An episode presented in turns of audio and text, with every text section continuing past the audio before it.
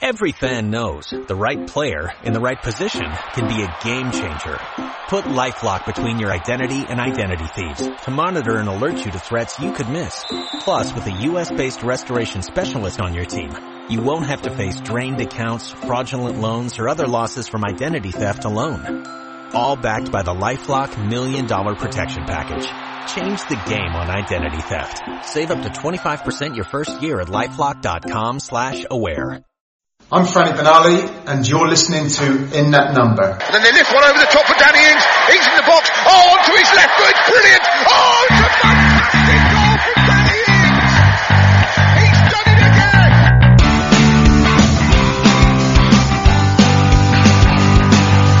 Here comes Ward-Prowse.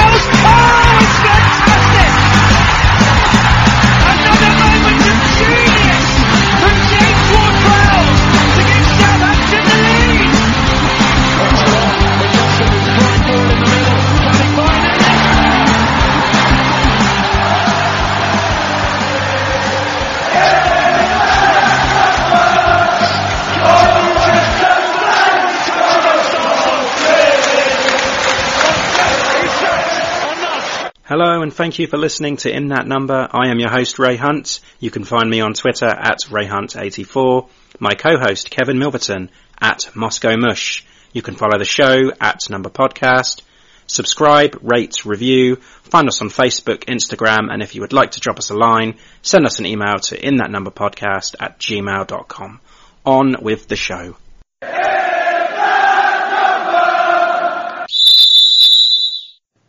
Welcome back to another episode, episode 71 of In That Number. Last week we titled it Subterranean Lockdown Blues. This week we've gone with Quarantine Age Kicks. like I said, the puns never stop here.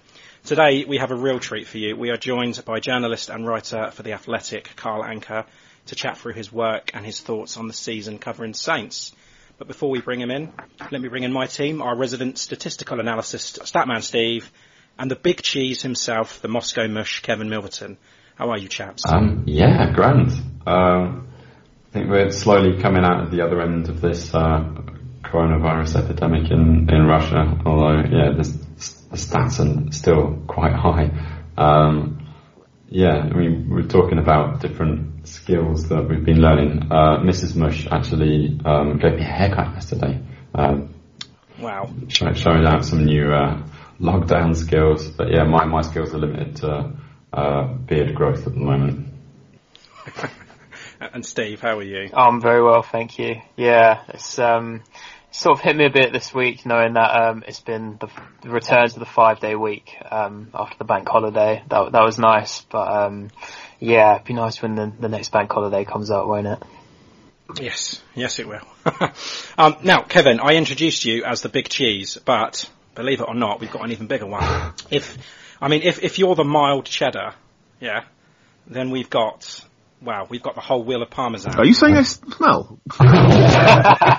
do, you, do you have a preferred uh, cheese metaphor? I like to go with the more mature cheddar. Yeah, okay. Well, I mean, I don't. What is what is considered the finest of the cheeses? I don't know. I'm not. I'm not. I'm not big on my cheeses, but yeah. Anyway, let's bring in the superstar guest, Carl Anka. Carl, welcome to In That Number, and thanks for chatting with us today. Hello, it's a pleasure to be here. Yeah, sorry about the uh, the, the parmesan. it's fine. It's all right. Very flattered. I'm not. I'm not a big cheese. I'm just a weird lad who stares too much at spreadsheets. So don't worry about it. uh, well, before we get balls deep in XG and XA and any other advanced metrics, let's chat about you. Firstly, how are you dealing with this lockdown? Yeah, not bad. Well, it. I've been in lockdown. I live in Southampton, at the bottom of High Street, and I've been. I live in a, by myself, so I've. Mm. Yeah, I'm doing a good lonely astronaut impression. I'd say. are you um, are you following government guidelines and staying alert? I'm very alert. Oh my god, I drink so much coffee to stay alert, and oh, me too. Yeah, I've, I've I've reached the tipping point where I now own more devices to make coffee than I own um, pairs of jeans. Those, when you just cross over, like, yeah, good. This is this isn't this is good behaviour. Brilliant. But you, I mean, are you keeping busy? I mean, did you catch up with the, the Bundesliga yet? I did, I did. I, w- I watched, I watched the Dortmund game, and I got halfway through the Frankfurt game, and before we started this, I was watching part of the Hamburg game in Bundesliga 2. So, um, yeah, I, I told all my mates that I didn't miss football, and then I think it was the third Dortmund goal when and the ball like got to Hazard. I just screamed, "Hit it one time!" I went, "Oh god, oh god, oh man, I, I, I clearly, I clearly missed this a lot." Yeah, yeah. I, do you know what? I was the same. I didn't think I was. I was missing it too much. I thought it's the, the whole podcasting editing thing. I thought, yeah, I could do about that for a bit. But then, you know, as the weeks have gone on, it's just like I really miss football. Anything, I'll take it. So yeah, the Bundesliga is, is a really nice distraction at the moment. Um, we, we we were chatting actually a few pods back about any new skills that we've taken up during the lockdown. Like Steve has has been utilising his time quite well actually. Um, apart from the guitar, he's he's taken up German on Duolingo. Um, but how about you? Like, have you tried your hand at anything Sí, new? sí, señor. Eh, Oh, good. Eh, muy bien. Lo siento, mi español es mm, un poco mal. yeah, it's a little bad. So you, I, you've been doing the old Duolingo. I do. I pick up Spanish every now. I've been trying to learn Spanish for a while now because it's one of those things where I reached a tipping point in my football journalism career where it was just I I just need to learn Spanish or one of these languages. Um, so I always try to have like a mini cramming session in the spring because I'm trying to. Well, normally I go to uh, Primavera Music Festival in the June. Yeah. So it's just just learn for two or three months. I'm just in the middle of that spell now. So I'm on a 55 day streak there. Um, I have made at least eight loaves of banana bread. uh, I had a go at doing the whipped coffee thing, but I don't have a whisk. Um, which it, it's really hard to do when you don't have a whisk because it, it does take like 45 minutes can before imagine, to yeah. get to that point. But I needed to, you know, use up the morning. So yeah, loads of, loads of nonsense like that. Have you, been reading more, rinsing through a lot of Netflix? Uh, yeah, I'm, I'm averaging like a book a weekend. Wow. Like just doing 100 pages in one day and then 100 pages the next day and then just like bang bang. Um, so I'm currently reading Night Train, which is a biography of Sonny Liston, which I would Oh, highly recommend if you've not read that one. Um, yeah, I've been getting into boxing, uh, and obviously I'm watching The Last Dance, Yes. like everyone else. I'm glad you mentioned Uh, that. I'm like a huge basketball fan anyway. Um, so I watched The Last Dance, uh, and I tracked down, there's a really good documentary on Magic Johnson and Larry Bird. It's like 90 minutes long. And I found a copy hiding away on Netflix. I've been watching that as well. Oh, So, I'll have to. yeah. I'll have to do that. I'll have to do that. I'm a big. I'm a big NBA fan as well. Um, who was your team? Uh, Pelicans, oddly. Really? Uh, and it's just sort of like, uh, well, it was just one of those things where the person who got me into all these American sports went, you should support the Pelicans. They're bad now, but one day they'll come good. And I went, you sure? Uh, and then now I've got Zion. Yeah, you lost. You lost AD, but you got Zion. So, Sweet. I mean, I'm I'm a glutton for punishment. But I mean, because following Saints isn't hard enough. I'm a big Knicks fan. So Oh! yeah, so my whole week consists of me trying to circumnavigate through like a, the, the, the season fixtures. It's quite a heartbreaking process, really. But hey, you know, I'm I'm, I'm used to it now. Teams. Yikes. Um, and yeah, as Steve mentioned off air, you, I mean, we've seen on your Instagram that you've discovered The Hobbit. Now, I'm, I'm, not, Yes. I'm not talking about the book. Of course, I'm talking about the pub and specifically the cocktails. Yeah, I, uh, uh, forgive me, as we record this, I'm a little bit hungover because I, I drank a lot of the Boromir cocktail Ah. last night, and, uh, yeah, that one really sneaks up on you. It tastes like vinegar. That's And then- amazing. and then you just hurt. Um, how many did you go for in the end? I got, I got, uh, two Boromir, two Gandalf, and two Aragorn, uh, and I went through both Boromirs. Uh, so Boromir is, uh, Dark Realm, VK Cherry, and Coca-Cola? Ah, okay. I think. That I think good. there's something else in there. I think that's right. Yeah.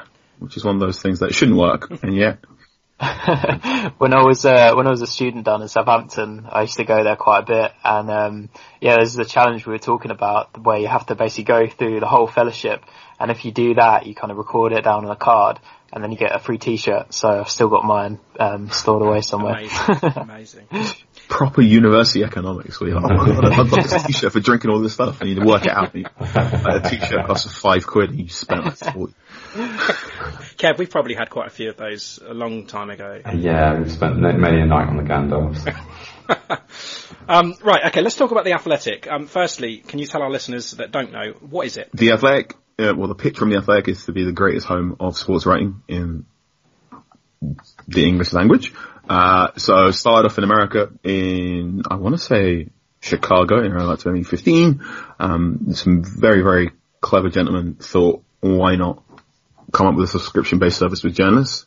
And the idea is to have, uh, embedded journalists on every single beat. So it started off in American sports. So you follow the Knicks, you get a Knicks writer Yep, covering the Knicks and just the Knicks and whatnot. So started there, moved head office to San Francisco, uh, and then last season, 18-19, they tried athletic soccer, where they covered the top six, and I was covering Manchester United, uh, and uh, La Liga, and then that went so well, they went, you know what, let's bring it to the UK properly, and cover the Premier League, uh, and a little bit of the Championship. So now all 20 teams in the Premier League are covered with a reporter, embedded reporter. So I cover Southampton, where you got some geniuses covering uh, top six and whatnot, and relegation mire. Uh, and you've got a, a, wonderful band of senior editors on top of that as well. So you've got people like Michael Cox offering tactical analysis. Uh, you've got Adam Hurrey, uh, Mr. Football Cliches, just just hilarious, Matt. Like the Larry the Larry David of football analysis. Um, uh, uh, and you've got that going on as well. Uh, and you've got like a slate of podcasts, and the, the whole idea is to basically give every single Premier League team and six in the Championship the same amount of coverage you would typically expect from Manchester United every single day. So the idea of being uh, hyper specific to a club and have, a, and have a, a unique insight. So the idea is when I moved to Southampton, I just sort of hold up uh, with four or five books after meeting some of the Southampton historians, and I've just spent the last seven or eight months trying to learn as much of this football club as possible. The way I describe it is I've, I'm trying to get a master's degree in Southampton Football Club, um, and uh, now I have more grey hairs. Yeah, I mean, Steve, you've got a subscription to the Athletic, and we, we, me and Kevin are on the, the free trials at the moment. So if you, you know, if you haven't got, I'd recommend it. You'll be glad you did. As Carl said, you know, I've, I've been reading a lot of your stuff on there, Carl, and um, I follow the New York Rangers as well. And there's a writer on there called Rick Carpiniello who I, I've been reading quite a lot this week. So yeah, it's definitely worth it. Um, but yeah, can you tell us about like your journey with the Athletic and how you started? Because you said that you were you freelancing covering, you know, Manchester United. And how how did the the relocating to Southampton occur? um, so the the story that is uh, now published in, in British GQ and whatnot w- was about how there were all these like cloak and dagger mystery meetings in London as they were slowly as like were like hiring and forming like an Avengers team of journalists. so I was I was vaguely aware of this stuff happening when I was freelancing for them, but they weren't talking to me at the time. Um, so I was this is around about June. So, so the, the great, or the big sort of apparent cabal hiring was going on around the Champions League final. So I started June. And I, w- I was in Primavera Music Festival at the time. So I was just sort of the day before I'm hearing this stuff about the Athletic wants to launch in the UK. And I was like, oh, weird. I thought the Americans would tell me, but they didn't. So, well, I'm going on holiday. Here's my last article covering Manchester United. I'll see you when I see you one day. Um, expecting thoroughly to be replaced as a freelancer not blah, blah, blah. Come back from holiday. Um, I get a phone number, unknown. No, I don't recognize the phone number. So I do what all 20 year olds do when you don't recognize the phone number. You don't pick up. Um, another phone call, don't pick up. Another phone call, don't pick up. Get an email going, you should probably pick up your phone. Uh, pick up the phone, uh, and, a, and a very nice man goes, hello, my name is such and such, and I've been told I need to give you a job. Went, what? uh, um, and then through, I think like two or three days, uh, a pitch was made, um, and they, you know, said, we're not going to put you on Manchester United, but, uh, the options now are basically see if you'd be interested in covering a London football team or if you'd be open to relocate. Um, and, uh, the person in question went, how do you feel about relocating to Southampton? I went, um, interesting. I mean, uh, the, the gentleman said, um, worst come to worst, you can pretend you're in northern France. now, now the city of Southampton has its charms, yes. but it's not northern France. Oh. It's the Riviera. So yeah, so you growing up a Man United fan, I believe, and in in the Sir Alex Ferguson trophy laden era, what was your perception of Southampton? I mean, was it always like you were looking forward to playing Saints and grabbing three points? really remember playing Southampton much in, in, in my years as a Ferguson supporting Manchester United fan. As you can tell by my accent, I'm a hardcore Manchester United fan. Oh yeah, I mean, you've got all the all the credentials. Just sticks, sticks right there. Um, I always say my, my great sort of footballing education came about in the David Moyes year, Oh, okay. where United weren't good, and I was just, I remember, I remember once watching Man United play in the pub, and I just went, "This is terrible. this is awful." My foot, I went, my football team was regularly ruining my weekends. And my friend went, "Yeah, welcome to football fandom. This is this is how all of us feel." I'm like, "What? what?" I was like, "You feel like this? You, feel, um, you know, talking to my friend who was a Spurs fan. I mean, you feel like this all the time for like 25 years, and you keep watching football." He goes, "Yeah." I'm like, "Why? You don't win. This is terrible." um, and uh, yeah, that was my sort of like, "Oh yeah, football is inherently about pain." Yeah, yeah, um, always.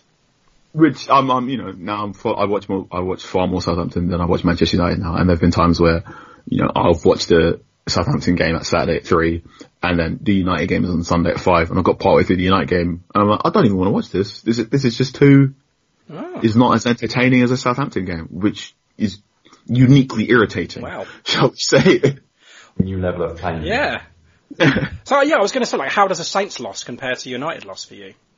Oh man, I swear so much more. Um, Southampton lose. Um, and uh, obviously my you know, my job is is somewhat dependent on on Southampton doing well, and it's a lot easier to write about things when things are going well. Readership, people like reading good news.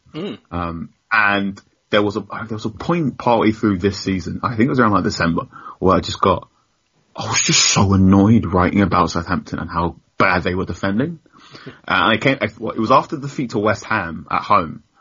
Um, and the, I wrote this piece just like, why, why, why, why on earth can Southampton not deal with direct opponents? What's the point of all this pressing if you just get done when someone plays two up top? Um, and it was, I thought it was fairly balanced and my editors went, I really enjoyed that, Carl. You clearly were very annoyed. Um, and the article to this day, the headline is, uh, why can't Southampton keep clean sheets? It's because they're not very good. Which I was like, damn. I was skating that day. Whoops a daisy.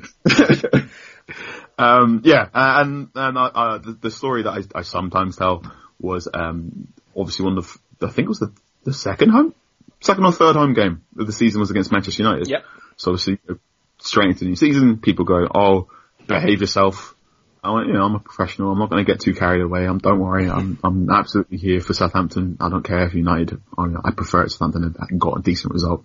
And there was a point Yeah. in the game where Daniel James is just skinning Cedric Soares all the time in the first half an hour. Uh, and there's a point where Daniel James gets the ball, knocks it forward, gets like two or three yards ahead of Cedric, and Cedric's not really running. And I thought I had, I thought I just, you know, had the thought of get a move on Cedric. Well, and what I apparently had shouted quite loudly was get a move on Cedric Soares. Um, I did not say get a move on Cedric Soares. There were swear words involved. um, and I'd said this in the press box, and two or three journalists around me just sort of stopped and looked at me. And one of them went, "Oh, you're a Southampton fan now, aren't you?" I went, "Apparently so." so there you have it. I remember that game well. Yeah, that was the uh, the Vestergaard equaliser, wasn't it? Mm-hmm. Yes, I was there. I was there too. The last, the last true sighting of Paul Pogba. Yes. um, you were saying earlier about how you want to get a master's degree in in Southampton, um, and I want to talk about your work actually a little bit. And I've got to say that you've you've taken to the club history so well and and so easily it seems, and that- that's evident in your work. It's really really insightful. And I was catching up with a few articles in the week actually, and um, the the one that stood out for me was the 98-99 campaign. That was that was a brilliant read. Um, that was yeah, that was a nice piece. And I also liked the um the piece uh, that you did on the managers from Oh, thank you. from 2000. That was good. And uh, you like the categories, and you gave Harry his own section. that, that, that's Yeah, brilliant. right. I loved it. It was um yeah genius stuff. And yeah, I say I agree. I agreed with about 90 percent of it, but I'm not a uh, Claude Puel fan. Now I know that Kev is, That's fine. Oh yeah. but yeah, I mean you put. I think you had him in the section. You know what. You know what would happen if we kept him. Mm-hmm. So yeah. Um. But Kev, you were a big admirer of Claude Puel, weren't you? Yeah, I feel really sorry for him. I think he was very hard done by. How he can take us to a Wembley final and get sacked in the same season. Mm. I mean, I Yeah. I look at it the fact that we we scored the fourth lowest amount of goals that season, and we were only six points above the drop zone. And I just remember feeling really low under him. I mean, we feel low as Saints fans anyway, but that season was just awful for me. Even though the League Cup final and all that, and of course that was a uh, Man United final as well, wasn't it? Um, and yeah, but I know it did get worse under Pellegrino. But yeah, anyway, fantastic work there. Um, and another one that you did was the Benali on tour. now it seemed like Kev when we were growing up in the nineties, they, they were everywhere around the city, and I remember we, we went to like cash, you know, cash machines, and they were That's just right, dotted around everywhere. They had them in, in, I think they were in our school at one point as well. I, I've seen a few of them at my work as well, on lockers in there. Um, but I've never ventured as far as Christ the Redeemer. but um, Kev, have you come across any in Moscow at all? No, no. I mean, maybe maybe I should get myself um, a load of Panini stickers, but um, yeah, I don't fancy sticking one to the Kremlin wall and then facing a few years in some Siberian gulag as a consequence. Uh, okay. Uh, but yeah, it's just you know, in in these times without football, Carl, you're still managing to put out quality content, and it's got me gripped. So yeah, it's um, it's definitely worth a read. and It's definitely worth getting onto the Athletic. Thank you very much. Um, I think at a time like, well, it's weird. I sort of had a look at the numbers and, uh, you know, normally during term time, term time, shall we say, I'm averaging around about 10 articles a month. Whereas it, in April I did 14, which is one of those, how am I more productive when there's no football um, maybe the football's just getting in the way of the athletic. Who knows? Maybe. I think one of the, I think the best places out there, and it's not just you know the the art place I write for, but I think the the the good sports stuff right now are the ones that are properly hitting nostalgia, the business side, and uh-huh. all, like the nostalgia stuff, the current like what are people doing during the pause, and also trying to predict the future. And like, anyone that can hit those three pressure points very very well seem to be to doing very well. And I think there's some really good inventive people out there. Um, I'm really enjoying Ryan O'Hanlon, who writes for the Ringer. He does Yes, a really yeah. good Substack newsletter. So I really like him. Um, I just, I love the Ringer in general. So I'm reading loads of that. Um, SB Nation unfortunately has furloughed quite a few staff, but um, there's some really talented SB Nation writers that are doing their own thing on Twitter and whatnot as well. So, uh, yeah, it, it's weird that there's still quite a bit of creativity because it, it's quite fun now where you just got enough time to, to try and put your bizarre, you know, 2020 football education on like 90s football and say like, what are you doing?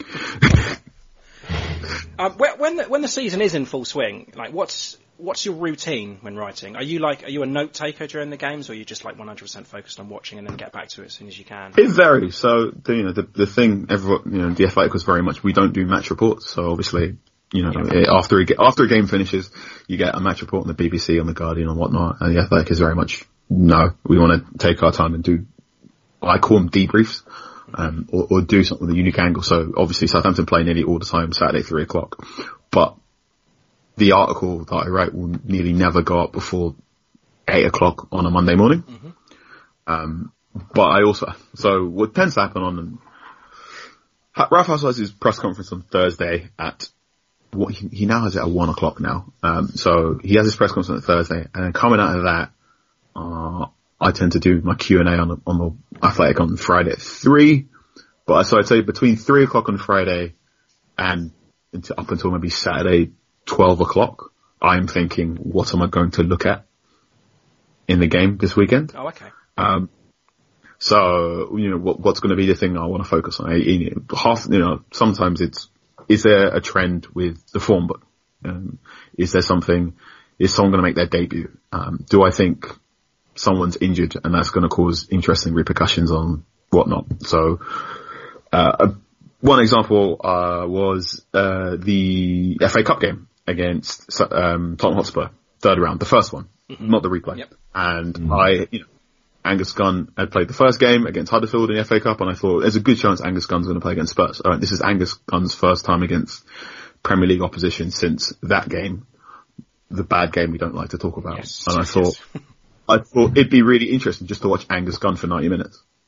So the Spurs game that ended in 1-1, I wasn't really watching anyone else. I just watched what Angus Gunn was doing, taking notes. Um, obviously, you know, I spoke to his father a little bit before the game and, his uh, a little bit afterwards. I spoke to people, you know, close to him and basically went, you know, this guy's been kept off grid and, uh, he's been hidden for a little bit, you know, since October and now it's January, February. What's he been up to recently? And I just wrote about his technique, wrote about his confidence, wrote about how, you know, in the 30th minute he got more confident, but in the 70th minute when Spurs went a goal ahead, he looked a bit nervier and that was the entire piece. And whether or not that's as useful as a match report is, um, I mean, that, Well, that's going to be to this day. But I think the interesting thing there is, you know, here's here's something, here's a moment in time that I think is worth looking at. Something different. There have yeah. also, yeah, there have also been times where I've gone in, you know, mice and men and whatnot. Uh, I've gone in on, a, on on the day before a game and gone, this is what I'm going to look at um, today, and just halfway through the game, it's just completely fallen to pieces. um, so uh, the one I talk about a lot was um, there was a Friday kickoff, and I, I'm going to watch this game with the brass band. So met the brass band an hour before, took photographs of nearly all of them, uh, took them down their names, had conversations with them all, um, found out loads about the brass band, and they went off to play their gig. I went, cool. I went, this is, you know, I'd written 700 words on watching Southampton with the brass band and what that experience is like. Um, that game occurred on the 25th of October, 2019. So I very quickly had to shelve that idea because within half an hour, within half an hour, Southampton were, Yes. let's say, a couple of goals down. Yes. Oh, very, very good. very good choice there. Yeah, that's the thing. So, uh, generally speaking, in terms of the internal mechanic, mechanics on a weekend, if the article is up on Monday, uh, I've handed it in uh, by nine o'clock on a Sunday morning. So, depending on what you want to do, um, sometimes I will write the article when I'm watching the game of football. Sometimes I don't start until full time. And I've done the mix zone. I've talked to people. I've hit the phones. Um, I very often what I try and do nowadays, it, well, when the football's going on, what I would do is I go to the game, I do, you know, the whole thing, do the Q&A. I don't tend to leave St. Mary's until well, the game finishes at five o'clock. Sometimes I don't leave St. Mary's until half six. Oh wow. Typing and or doing phone calls. Um, there's a very nice receptionist who's just basically like, why are you still here? um, uh, so I don't tend to leave until six, half six, and then I'll do the first draft. bef- I try and do the first draft before match of the day. Watch match of the day. One thing that I just didn't understand, but, but you know, Southampton as a thing was just basically like you're always on last, Yeah, yeah, yeah. or nearly always on last. Yeah. That was a big thing that it took me a while to get my head around. It's amazing you Um, can stay awake for that long, to be honest. Truly, I did not understand that people went, you've Southampton fans been doing this for 20, 30 years? What? Watching your team be, be last, so you watch like a 1-1 draw? Really? I'm going to be honest, I watch it on a Sunday morning. Yeah, yeah. Uh, and, Yeah. uh, uh, I remember, I remember Southampton were first after a win, and I got genuinely happy about it. uh, I tweeted, I went, oh my god, Southampton on first on match of the day. And then, uh, uh, Ian Wright tweeted me going, you love that club so much now. Which, uh, I was, that cheered me up. Um, yeah, I, I, yeah, I try and do my first draft before match of the day, and then, uh, you know, match of the day is one of those things of, obviously TV side is different from where I'm sat in the press box at St Mary's, so it's very good for can like just double check I got things correct and facts and figures right. Um, and then yeah, by the end of the match of the day, I try and finish my first half, wake up again on Sunday morning, make sure what I was writing at 11 o'clock at night makes sense, uh, and then file it on on a Sunday. And that, that's that's generally how my weekends work. My, my weekends are my busiest weeks, and then I, you know, coming out of that, I want to see if there's anything I can get out of that game as well. Um, and I try and I try and average like three articles a week. Wow. That's pretty prolific. That's pretty good. It's weird. It's not. I, I've written. You know, I was. I used to work for a media company where I was writing 14 articles a day, Oh my goodness. uh, which was a, a, a completely different type of difficult and a different type of busy. Um, whereas now I'm, I'm writing three articles a week, and I'm just like, okay, but you know, the idea is the athletic is if you're if you're writing less, you you want to make what you're writing have more substance to Yes. it and stand test the time. And I say the really cool thing about the athletic is I've never been told no to an idea. I've nearly always been told, can you prove it? Oh, Um, and uh, can you prove it is can you find someone who was there and interview them? Can you prove it with spreadsheets and numbers, or can you prove it with mis- miscellaneous? Um, and they go through, you know, the, the, the like mothership tends to to help you out in, in uniquely bizarre ways that I didn't even realize were possible. So if I'm like, oh, I want to write about how, let's say if I want to write an article about Romeu, like, you know, the athletic, like, cool, you should go contact X person. He, he trained him when he was in Barcelona. I was like, what? Really? Um, which is really cool. Uh, I've never really worked in a, in a job that's been that supportive. And I think it, it shows because, you know, that way you get the best the idea is if you're going to write an article about someone or football or about something, you can write the best possible version because you just have all the information you could possibly get. as much as you possibly can and just, and you know, you've got two or three days to write the article instead of two or three hours. That's great. That's great insight to, to how it all works. We're obviously quite proud of uh, the club and the city itself. Um, I remember, um, I think Ray, you remember this, we were travelling around with a couple of um, uni friends around the country cycling, and uh, we had a, an England uh travel guide with us that would read about the places that we went to. And when we got to Southampton, we read, and there was just a couple of lines, and it said that it was a, a nondescript drab outpost where you could possibly kill a couple of hours before you get the ferry out of here. and uh, I was just wondering, as an outsider, what your first impressions of the city were. Um, I'll I'll, uh, I'll I'll tell you a quick story. So, obviously, move the I think between, the process between me moving and the season start. I, I moved here on the twentieth of July, 2019. Uh, had no internet because obviously no flat. Um, had no internet. Had a copy of FIFA 19. Play FIFA 19 highest difficulty to like figure out the squad. Um, and I. I was, like, I was like, who, who is this defender? Why is he so slow? that doesn't really narrow it down. Hooray. Um, uh, and uh, I went to the library. I went to the library and messed around in the microfiche. Um, looked at some older uh, copies of the Echo, uh, and I'd say one of the first people and friends I met was uh, Duncan Holley, who is a official historian in Southampton. Uh, he heads up Hagiology Publishing with two or three other historians, uh, including David Bull. I went to his house, and he was very much welcome to covering Southampton. Uh, why Southampton? Well done for moving. And he said, if you if you want to learn this club, you're going to need these books. And like, he gave me a bunch of books. This is what you need to brush up on. Uh, so I'm, I'm now in this weird thing where what the club website says compared to what Wikipedia says compared to what the book I'm reading says can be completely different. Oh wow. Um, but I'm always going to trust what the historians say. Yes. Um, even, that, they've just been studying far more than I can. Uh, and I, he, he, I remember when, when I was leaving his house, he went, what do you think of Southampton? Oh, yeah, it's, I said this, this, this, this, this, and he sort of looked at me and, and raised an eyebrow in that way all talented experts do, and he goes, what do you really think? And I said, the city is weird. Uh, and he like sort of went, oh, he sort of went, right, what the thing a lot of people don't quite understand is it's, uh, it goes, you're basically in a northern city that's just accidentally ended up in the south. Yeah. Uh, what? And he sort of goes, you think it goes the layout of Southampton and how it's like very high street centric. Uh, and he's like, you gotta, you know, you look at some of the societal problems and I'm like, yeah, there, there, there seems to be quite a lot of homelessness, unfortunately. And he goes, yep, you're in a very hard northern port city, just on the south. Never. And that's sort of like, I went, oh, that explains X, Y, Z. Like, he explained the layout of the city, it explained like the nightlife, um, and it explained to an extent the football team, because I think quite a lot of people think Southampton is sort of this well-to-do middle class tippy-tappy football, fo- football club, where actually it's a, it's a bunch of hard nutters tackling each other all the time. Um, you know, Franny Benali is an absolute hero and one of the nicest men you'll ever meet. He got sent off 11 times. Yep. the Southampton way. That's it. Yeah, I never really thought of it like that, to be honest. It's, I'm glad you said that. But yeah. Yeah.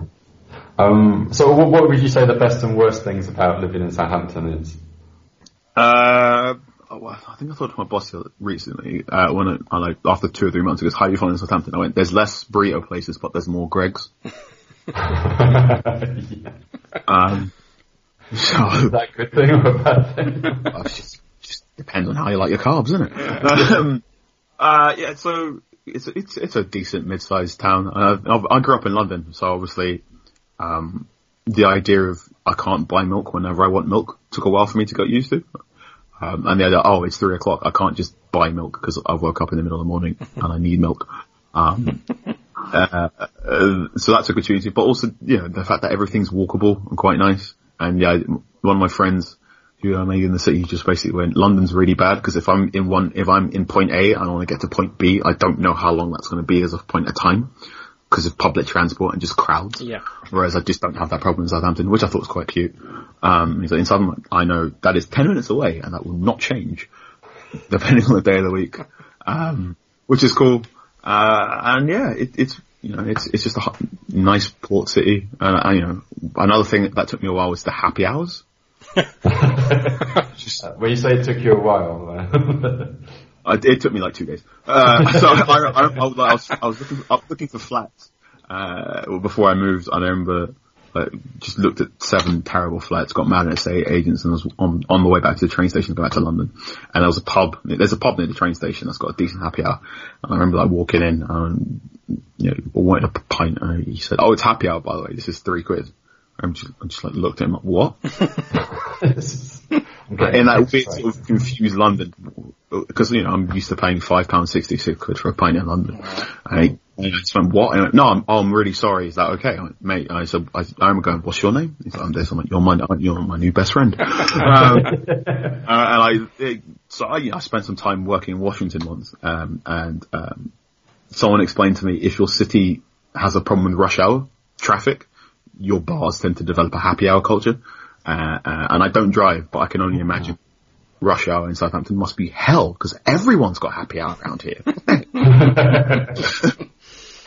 hey, it is apparently. Um, I mean, apart from burritos and milk at any hour, um, is there anything else that you really miss about London? Uh, takeaway offerings, I should suppose. Like, it just sort of, if I want any form of food in London, I can get it. If it, you know, if I want Peruvian or Bolivian or Japanese, Korean or Brazilian, I can I can get what I want. Whereas in Southampton, I can get three or four types, but also twelve. I can't. Um, to which my mum has just been like, "We'll just learn how to make it yourself." so I'm a better chef. no, I like Southampton. It's it's definitely sit with, with charm. Um, another thing, uh, a Southampton fan. It, it, it's very nice kid called Alex took me to a preseason game, introduced me to a couple of his mates, and he went, "Oh, this is so and so." Um, went, uh, Carl's moved from London, and he, this guy looks me up and down and goes, "Are you in witness protection?" like, what? Why on earth would you trade London for Southampton? Well, you know, said I'm here to cover the football team. He's like, this, this, this, and he, uh, I remember Alex was explaining to me, he goes, yeah, he goes, everything's kind of like flat and low, and the city's a bit ugly, but we're really proud of it because it's a whole lot from the war. Like the only cities that were bombed more in World War II were Coventry and London. Mm. And Coventry now has all that weird brutalist architecture because uh, they rebuilt everything. Really yeah, they've quickly. kind of got like a half and half c- cathedral in, in Coventry, haven't they? Like part, part of old, and they've rebuilt half of it. It looks um, it's quite yeah. weird. And uh, Southampton has rebuilt everything, and it's quite like low and flat roofed. Uh, and it, you know, it's not the prettiest, but Southampton people are really, really proud of how not pretty their city is because it means is basically, you know, showing off your war wounds. And when I figured that out as well, and oh, this also explains why their football team works the way they do, and their fan base does that stuff. And I think that's that's cool. Southampton people are very unashamed of how um, hardy they are, which is cool, and also makes me even more baffled that everyone thinks they're middle class and hoity-toity. yeah, I, I, was a student in Southampton for about four years, and um, yeah, kind of got to sample lots of different bits of Southampton. Um, and I was going to ask what what's been your favourite pub um, that you've been to since you've been living in Southampton, Carl? Um, I'm really sad because I used to go to Five Rivers a lot, and the Five Rivers unfortunately has closed its doors for good. Oh, I didn't even know no. this. I didn't know. You did not? No, I didn't oh, know. No. I'm very sorry. Um, yeah, the Five Rivers is now it, it, decided to close its doors for good um, during this break.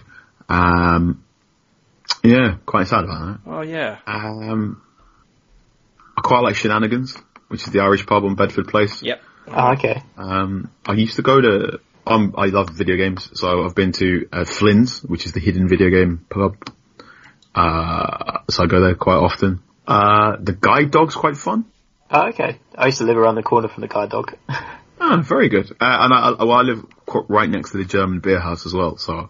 Okay. I've, I've had quite a few steins watching Champions League football. uh, and, and the Crown Inn is lovely, um, to the point where like, the owner very, you know, saw me like very frustratingly trying to use my phone in there. And there's no, like said, there's no signal here. The idea is you talk to each other and like you sort of look me up and down and just went, do you just want the Wi-Fi code? um, yeah, uh, the Crown Inn is quite fun and I drink in there as well. But it's one of those annoying things where sort of, because I'm working, I work from home. Um, and I, am I'm working every single Saturday, so I don't have the, you know, the pints sure. In the way I would like to have the pints. So as I've said to all Southampton fans, if you are needing a drinking partner, please send me a DM and I will gladly turn up and buy you a pint. Just don't talk to me about football because it's my job, right? Oh, that's brilliant. Yeah, I think, um, yeah, kind of my experience of Southampton is lots of, um, student-y kind of clubs and pubs. I don't know if you heard of Jesters before. That's got quite a good reputation. um, and, uh, yeah, it's just, just quite a few different bits kind of, um, spotted around really. Like, I, I don't know if you've heard of Manzils as well. It's Yes. famous curry house. Yeah, students, um, going there at 3am for their curry. Um, but yeah, another question I was going to ask is, so Southampton's quite a big student city. Have you have you kind of noticed that? Have you sort of you know picked up that kind of vibe since you've been there? Oh yeah. I, I think when I saw some pubs advertising like two pound vodka Red Bulls on it, I went, ah, ah, students, that's good. uh, and then like, I can't, obviously Wednesday night is sports night for, for nearly every single university. That's right. Um, yeah. So obviously if I like walk around town on a Wednesday, there are some places, especially around Bedford Place, which is rammed. I'm like, ah, I remember being 19, uh, seeing like people dressed up as cops and robbers and whatnot, which is fun. Um, it's just you know, I've done, I think I've, I've given a Zoom lecture to University of Southampton students and I've had quite, Southampton Solent's got a very good journalism course and I've, um, I've had quite a few of the students there ask to help with their dissertations and that's of like, oh yeah, this is, this is what I used to do. And my mum's a lecturer as well, so I'm, I'm trying to help out as much as I can. So yeah, oh, yeah. And obviously it's one of those things of, it is a student city, which means every now and again I'll just be walking down the street. I'm like, ah, yes. Um, I get the feeling it's a shame about the Five Rivers. Like it's going to be like the day after tomorrow. Sort of, we all wake up after the lockdown, and what sort of city we're going to walk out into. I don't know what I'm going to be coming back to. but I mean, as for the Premier League, um, what are your thoughts on Project Restart? Um, because we're looking at the Bundesliga and, and what they're doing, um, and looks like the FA and Premier League are going to uh, allow uh, fixtures to restart sometime soon. Um, what do you think is the best way of dealing with the situation? I'm going to take off my journalist hat right now and give you my Carl Anka as a hangover 29 year old um, opinion. Uh, I, I thoroughly expect football to return in some shape or form in the next six weeks as a sort of we can't delay things much longer, uh, and there's just too. You know, football's a multi-billion pound dollar industry, and you know the thousands upon thousands of people's livelihoods depend on it. Not just not just the footballers, but you know, people, you know, journalists, TV broadcasters, TV people, photographers, um, med- you know, physios, so coaches. Um, one thing I, I like mentioned to my friend two or three days ago, and I said again yesterday, was it was really weird. Just if you watched any of the Bundesliga games this weekend, wasn't it really weird seeing a betting anthem again? yeah. Just like we went eight weeks with no Ray Winstone, uh, and then, it, it was just like that sort of weird, surreal. Like, oh yeah, this is this is this this was a thing we've normalised. Um, There wasn't any planned betting. yeah, it's like I didn't, I didn't, I didn't, I didn't miss this. Uh, but and then seeing it again, I was like, oh yeah, I, for- I forgot this was this was a reality for just years. Um, yeah, I, I expect football to be back in some shape or form in six weeks, basically because it it it unfortunately reached reached a tipping point for a lot of interested parties. Um, I, I, I, take the opinion of Danny Rose and Troy Deeney and Tammy Abraham uh, and a lot of well, I take the opinion of those gentlemen. Uh, they're just like bringing back football before you have a, any form of vaccine is not smart. Um, I, I wouldn't like it, but I understand people need football. And, uh, you know, for, for much as I say I don't want football to come back, I got really happy when the Bundesliga came back. So this is the really difficult thing. And I think, I think a lot of the conversations we've, we've seen and had recently, and there's been some, you know, really good reporting on the Athletic about it, and on the BBC and on the Guardian and whatnot. And I try, I try and read as much as I can, but also I don't read too much because it makes me really anxious. like really anxious reading about the future of football because it just it, it throws so many weird like possibilities and numbers up to me. Um, and I think we should probably discuss the human a lot more rather than just Ness bring football back because you got to bring football back. But also, like you know, when Tammy Abraham said, you know, he's got family members that have asthma or whatnot, and, you know, and what's that like when he goes home? I'm like, that's a damn good point. Uh, and I prefer thinking about stuff like that. I'm not sure. Yeah. Yeah, but I mean, I suppose it, bringing back anything um, before Yeah. there's a vaccine is going to be dangerous. I don't, I don't see why football should be an exception. I mean, again, you can't you can't close down the whole of society, you know, forever. No, you cannot. Um, but in, in like you know, my very naive Captain America in uh, Infinity War but, you probably should. Um, no, football, I you know, I, I th- my personal opinion is is football will be back in some shape or form in six weeks.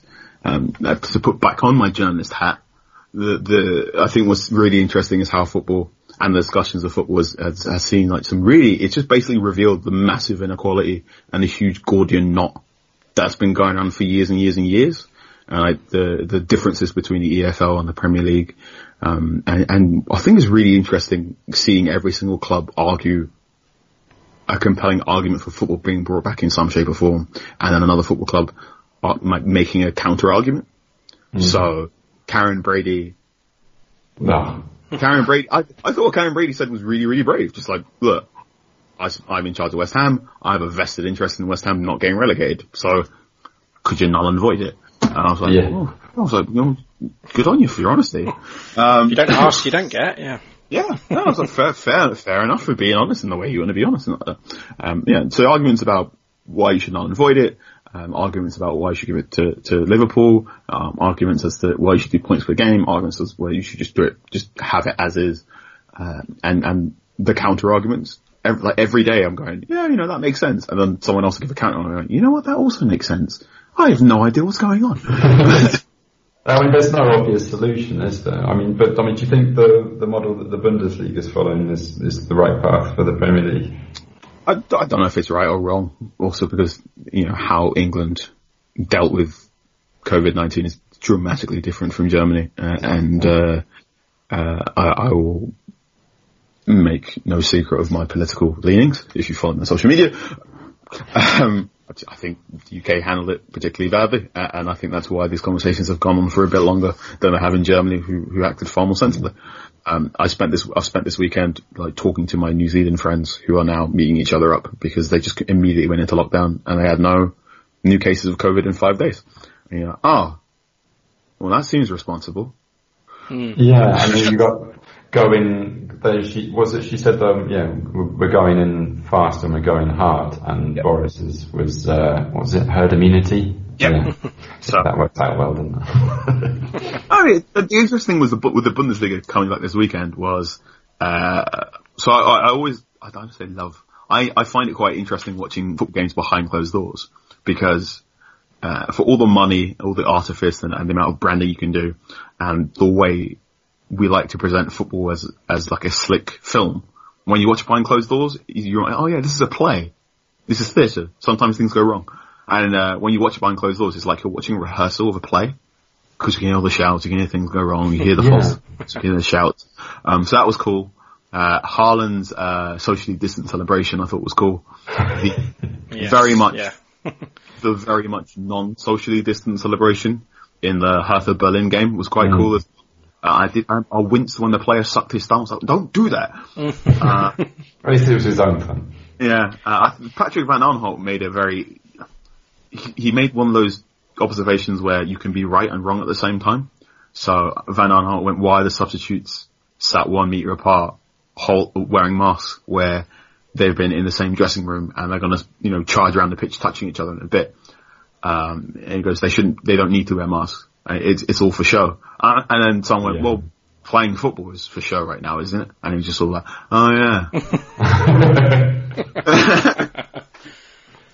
I think I think as well as sort of um, drawing the comparisons between the Bundesliga and then the Premier League, which hopefully will be you know coming back in the next few weeks. Um, I just thought, Carl, could I sort of get your opinions on you know like the new the new rule um, changes? We sort of saw the five subs come in in the Bundesliga. I think Schalke. Um, as reading made history, being the first club ever in the Bundesliga to uh, to make five subs. Um, but I think quite a lot of these um, rule changes are, are quite similar. So I just kind of wanted to get your, your thoughts on that. How do, how do you think it will go, having seen the Bundesliga yesterday? Um, Michael Cox wrote a good piece about the five subs, uh, which is basically to the effect of just make sure it's only a temporary change because if, if you oh, keep this in stone, you, again, you just see a massive momentum swing in favour of the bigger clubs, Mm. um, larger squads. You know, I, I wrote a piece about Southampton's substitute habits, uh, earlier in the season and like how Ralph is very fond of, of substituting. He, well, at the start of the season, he would substitute always in the 60th minute mark, and then he started making later substitutions around about to like 75 and 78, and now he's gone back to making earlier subs. I, rem- I pointed this out to Ralph, and he looked at me really weird, just sort of like, "Why do you watch my team so much?" um, and um, yeah, yeah, and, and you know, R- Ralph rarely makes three substitutions in the game. There's also like that, he hasn't got the really, you know, teams like that don't really have the squad for it. But um, yeah, temporary changes like five subs. I think it's it's smart now uh, due to COVID.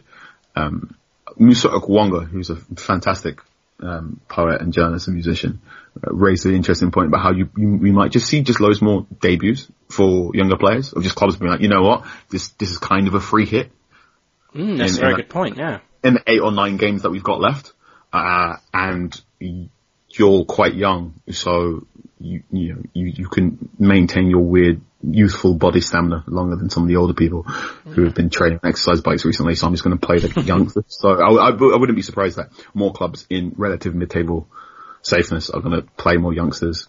Um, you saw yesterday in yesterday in the Bundesliga this weekend, a lot of people's first touch have just like eroded because obviously uh, corner ta- corners were a bit weird in, in the uh, Schalke game and in the Frankfurt game, Frank um, as well. And just sort of like, oh, there's like a little bit of ring rust everywhere, which I think is going to be really interesting. I, I wouldn't. I'm always scared of Sean Dyche's Burnley side because I think I think Scott Sean Dyche is a what I'm you know I talk about XG and, and analytics and, and big numbers and you know, the joke for a while is basically Sean Dyche breaks XG. a lot most XG models and whatnot can't quite figure out how Burnley work because very they do something that's just quite hard to quantify in terms of static movements, especially in the way they defend. Um, so there's either, you know, that's, that's the sensible reason as to why he breaks XG. The, but every now and again you get a game you're like, no, he's, he's a demon, he's a devil. Um, and I think, you know, the way Burnley play, a relative low block, block, direct football, playing off second balls and flick-ons, and that randomness element. If you've not played football for two or three months, why? Yes. Yes, pumping it along, pumping it along to the big man might be quite, the, might be the most effective movement. That's another Uh, very good point. Yeah. So, so there's like stuff like that I'm going to be really interested in. Like, you're not going to be able to play a high pressing game after two months off. Um, I'm thoroughly expecting the way, you know, if, if or when the Premier League comes back or if or when English football does come back, it's going to resemble Community Shield style preseason games for a little bit, which leads me to believe the teams that play direct football and intelligent football and, and football that's really, really smart on set pieces will do well. Basically, I'm saying Burnley are going to end up in Europa League play. and, Saint, and Saints are going to get relegated. Not yeah. saying. Yeah, first. Um, or what do you make of the idea of neutral venues? Um, I mean, we saw in the Bundesliga that there weren't really too many problems with uh, fans congregating around the stadiums. Although, I mean, Yeah, if I Liverpool would take the title, I mean, maybe have all neutral venue. Uh, sorry, have uh, everyone plays at the normal venue except Liverpool. Um, uh, Rafa Hogstein, Honigstein, Rafa, I just call him Rafa because he's my mate now, which is quite nice. Uh, he was on Football Focus on Saturday and he was on, he, he covered the game on BT Sport uh, and on Football Focus he, he said words to the effect of just like German football fans know better than to congregate outside a football ground right now. They understand that the world is watching and they need to behave themselves. So that's not really a factor. And, uh, I've got a horrible feeling that the key word in that sentence is German football fans. Yes. no, I, I trust, I trust, I trust English football fans a lot more. I don't know. I, think I don't know. We, we've seen what they're like in the European, uh, well, in the World Cups as well and everything. It's just, to take off my journalist hat a little bit again and speak to you as a civilian, um, neutral ven- neutral venue, the interesting, well, my, I have a, I don't know about neutral venues, but because basically it, it, just- that will completely change where I live in the summer, right? So I've got, I've got a lease up until a certain amount of time in Southampton. But if in the next six weeks they go, right, we're going to play eight or nine games for a month in Birmingham, or we're going to play all these games in St George's Park, and it's going to be five or seven journalists covering each each club. Each club gets three journalists and there's three photographers, and we're going to play these games in Birmingham. They're like, well, guess I'm moving to Birmingham in the summer. Uh, or, but if they say, no, we're going to play, continue, you know, we're going to keep playing these games, but we're going to play them in a hyperloop in the, in the grounds, then I'm like, okay, well, I guess I can keep in Southampton. Uh, playing in neutral venues, I think, again, hands a little bit of an advantage to the bigger clubs. Uh, and this is not me speaking as an expert. I have a hunch that when you play in a, in a neutral venue, just sort of the, the bigger team or the team with, with, with more financial advantages get, get an element because just the, uh, every sort of team, every, we know teams play better at home for reasons we still can't quite explain, despite advancements in travel and whatnot for away games. And Um, you know, the, the leading theory is basically when you play at home and you play in a stadium week in, week out, you just have a weird, acquainted perception of environments. Um, so, you know, players know if I stand in this place and hit the ball in this way, it's more likely to go top corner because I just have stood in this spot over and over and over again for hours on end. Um, whereas if you play in a neutral venue, no one quite knows that, so it gets weird. Um, mm. And I've, like a really good example of that was Spurs in their Wembley season. Mm. Uh, and you know, Spurs were unbeaten in White Hart Lane in their final season, and they went to Wembley for the, you know the Champions League games, and they went to Wembley for like it took them like three months to figure out Wembley because you could tell the players didn't quite understand where they were standing. And, you, and like, I can't evaluate that. There's no spreadsheet for doing that, and I don't. You know, there's not many footballers who can articulate that in a way that you can uh, succinctly put forward in like a paragraph. But um, football in neutral venues, I think again you have that weird sort of everyone's first touch is going to be weird. Um, you're going to see a, a, couple of overhit and underhit passes because they're just like, oh wait, wait, how far away are you? so yeah, we sort of reading back to Southampton now. Um, since you've been covering the Saints, what what would you say has been your kind of number one favourite thing? Um, I guess that can be anything, you know, Saints related, like Southampton as a city. Um, yeah, what what would you what would you say about covering Saints? God, I love Danny Ings. Yeah. Just I love that. yeah. oh, such a pure love. I, I, you know, because obviously, you know, when you when people go, "Oh, who's your favourite Manchester United player?" I'm like, "Oh, I don't know," because there've just been loads, right? And you just get used to having a certain amount of genius on the pitch that gets a bit normalised. And there were times when I was watching Manchester United during the good years where I just didn't understand or didn't really appreciate a player with a really good first touch. Whereas, sorry for how it can come across as a bit rude. When you watch Southampton, where the quality level is just uh, No, no, not the same. Yeah, I know. I get Uh, when someone when someone shines brightly, oh my god, it's amazing.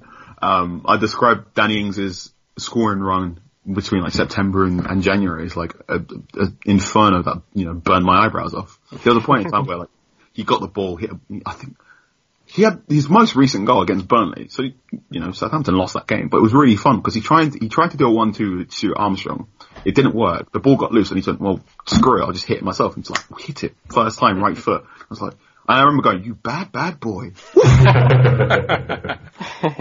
uh, yeah, watching that. Uh, I'm, I'm, I'm also loving how, and I've promised I'm, you know, I try not to say it too much on, um, non-Southampton podcast. I, I love how much James Ward-Prowse is a snide. Yeah. Oh, yeah. Yeah. He's, he's a proper snide Yeah. that no one, but no one suspects it because he's got a nice haircut, no tattoos, and a double barrel surname. But he's a, he's an oink. Like a proper little, I, I, I've watched him now going, you little dickhead.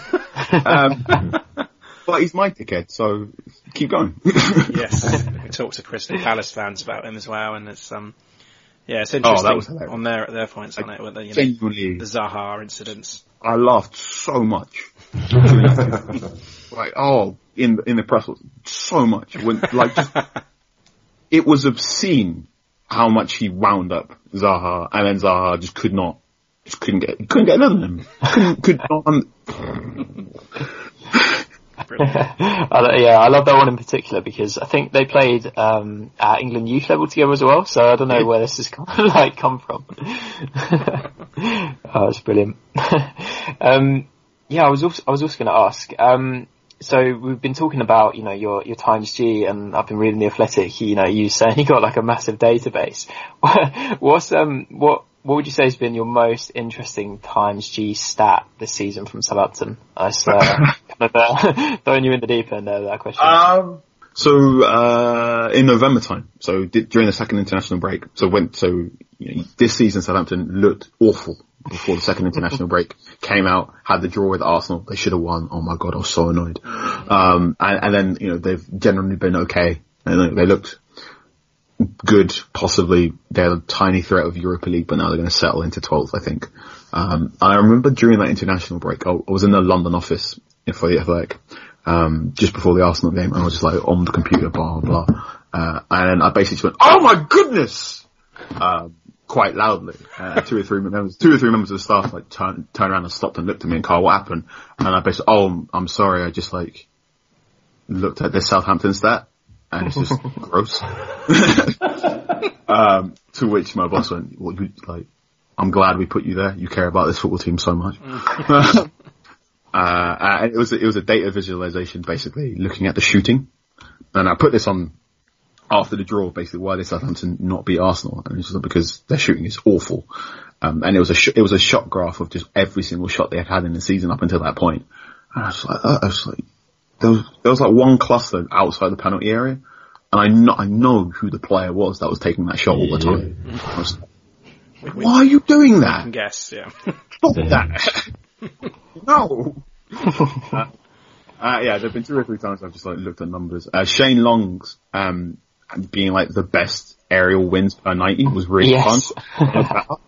um, so he's he's five foot eleven and he wins the ball a preposterous amount of times in a night. In a night, I talked to his uh, one of his close friends about this, and I just thought, I'm like, do you know he jumps really high? Like, yeah, it's, it's weird, but like, and I sort of like going, "He- here's the numbers. He jumps this high, and he's just like, what is that? It's a talent background. um, which is always fun. One of my favorite stuff is basically just every now and again we can like show the stat to the player and be like, do you know you can do this? And and they go, what? Oh. I think as well, um, I was playing FIFA the other day and I noticed he could jump pretty high, um, in FIFA as well, so that's, that's worth, uh, that's worth checking out as well. um, I was just gonna, I was just gonna ask, um, you know, so you've been to St Mary's a lot this season, and um, you know it's been it's been a difficult atmosphere. I'd say, you know, the last couple of seasons. What what's your honest opinion on St Mary's as a stadium um, in terms of you know atmosphere, fans, as a United fan, and um, kind of you know coming in as an outsider? What, what would you say is your honest opinion? It, as a stadium, it's fine. It's you know a mid-sized stadium in the Premier League. It's not. It's not um, particularly different from say the King Power. Yeah, Leicester, I mean, it was designed the same, same people that did it, wasn't it? Yeah, it's it's every single stadium is slightly different, but St Mary's is as close to an identikit stadium in the Premier League as you can get, and I hope that doesn't come across as too harsh. no.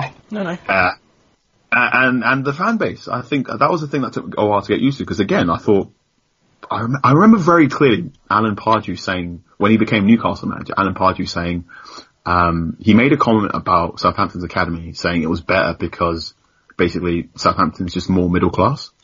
And like you said, you know, there's just more the the, the academy players Southampton create are just smarter than the Newcastle ones because Southampton's more middle class, and that stuck with me for a while. It's like that's a weird thing. Uh, and I remember pitching it to, I mean, I remember pitching it to my boss, like, is there a way I can research this? And he went, well, kind of. Like, look into what schools the academy players go to, um, so which I wrote that to a lesser degree. Um, and you know, again, went to Southampton, I thought, you know, the club was, would be largely a middle class prawn sandwiches fan base. And then you watch a game at St. Mary's, I'm like, oh, you are lifers. We're talking 30, 40 years Hi, Bovril. pie. Yeah, not, yeah, pie, bovril, solid pints. One thing I find quite interesting is sort of like the friction there of just there. There is, you know, they're part, you know, like every Premier League club, they they want to put on high end hospitality. Uh, and uh, luxury suites and whatnot, uh, uh, and you know every, every football club has a, a beer on tap that costs seven quid in the Premier League. uh, uh, and I remember at the start of seeing just how many Southampton fans were really mad at that. Uh, how are you charging five quid for a beer at Southampton? I remember going, it's five quid for a beer. My London brain didn't think that was wrong. Um, but just seeing that, like, gap between price points of the club and the fan base really. I oh, this is the fans. This this is these are people that really care. But is- believe it though, but when we have like any fan forums with the with the board, that's usually the, one of the questions that gets asked all the time. Like, are you going to lower the prices on the concourse? Are we going to be able to get a pie, and a, a pie and a pint for less than a fiver? It's just always the same question. So yeah, something that we're quite passionate about, I think. I think I think that that made a thing. I, I do think at the start of the season, the St Mary's was quiet, and obviously it, it reached tipping point in in in December because obviously they hadn't, hadn't won any games, and it's that thing of oh my god, the, the fans are really really quiet, and then you're going well, they've won 15 games out of 62 at home over the last three years. Going into Southampton one, Chelsea four, uh, uh, near the start of the season, uh, it was 15 wins out of 62 at home. That's, So on average- incredible. On average, basically since, since Koeman left, um, since Koeman left, Southampton win five games at home wow. It's a poor per, per season. Per season. And I'm like, well, no wonder the fans are quiet. I'm I'm like, why on earth are you buying season tickets when you're going to see a team win five times at home? Um, Was like a, I remember like spending a week just talking to fans going, why do you keep spending this money? um, to which you, know, you get, that's what you're supposed to do. You support your team through thick and thin, and it just seems to be a bit thin right now. Um, I, know I've, you know, I've been there in moments, you know, I was, I was there during that game. I saw fans leave at 3-0. I saw fans walk out at 5-0 at half time. Um, I heard the adage 3-0 down, go back to town. Um, and, and yeah, Southampton fans have a nice, there's a good self-deprecation streak there too.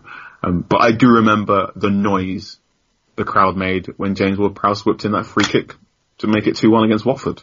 I was like, there it is. Yeah. That's worth. And I've, I've, I've, I've heard Southampton fans outsing Manchester City fans in the Etihad.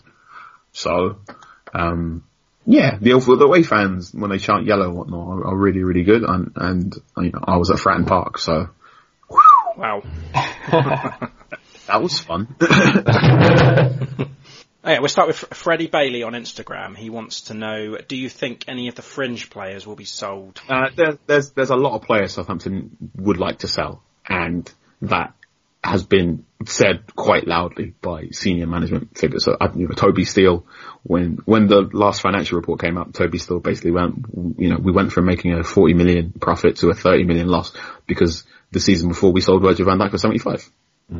Um, whereas this season we've got, he said, I think he made, you know, he, he, he made comments along the lines of this season we've got like a hundred million worth of assets we'd prefer to sell, but is currently on loan. I think, yeah, I think I probably, I, I wrote this after the 1-1 draw against Wolves was basically, you know, Southampton used to be the, the model of a selling club, whereas, you know, they're in this weird state where they're a selling club with no one really to sell. Um, and some players that, you know, they aren't really suitable for, for Raf Hasenhüttl's desires. Like he, need- he wants to move on, but can't quite yet. Um, yeah, there's four or five players that are definitely going to be on the transfer market this summer that I think Raf Hasenhüttl would like to get move on. But I think quite a few of those players will probably sold at a loss, Oh, yes. which Yeah, which uh, makes things difficult. And also, like, I've, I've, the transfer window is going to be very, very weird. I don't know when it's going to happen because of the seasons, but you're going to see one of the weirdest transfer windows you've ever seen in your life. Yes. Uh, there's there's a lot of evidence um, and a lot of talk of basically we're going to there's going to be a lot of free signings. There's going to be a lot of Bosmans. Um, it's going to be a lot of weird wages, uh, and we might basically get to a return of like bartering and trading um, and uh, player swaps. Which uh, I mean, there, there can be a right hassle to get sorted out in terms of con- contract stuff, but you might just basically see players, you know, football clubs go, "I look, I need a left back. I'll give you this spare midfielder I've got if you give me your left back." Um, I think you might see a lot of that happen. Okay, um, we got one from from Matt Markstone. Uh, the, the burning question that we all want answering.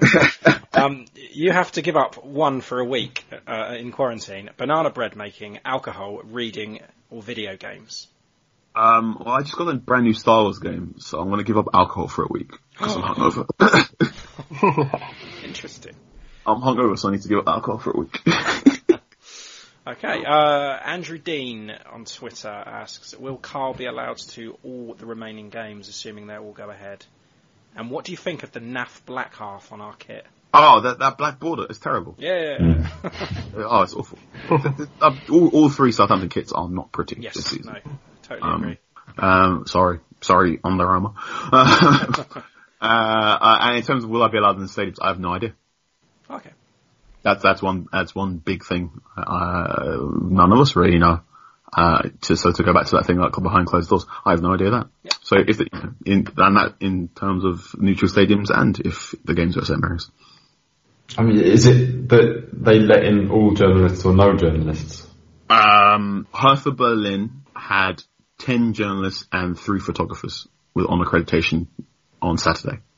But that was just that was just Hertha Berlin. I don't know what went on in the Revierderby or whatnot. Um, so, so yeah.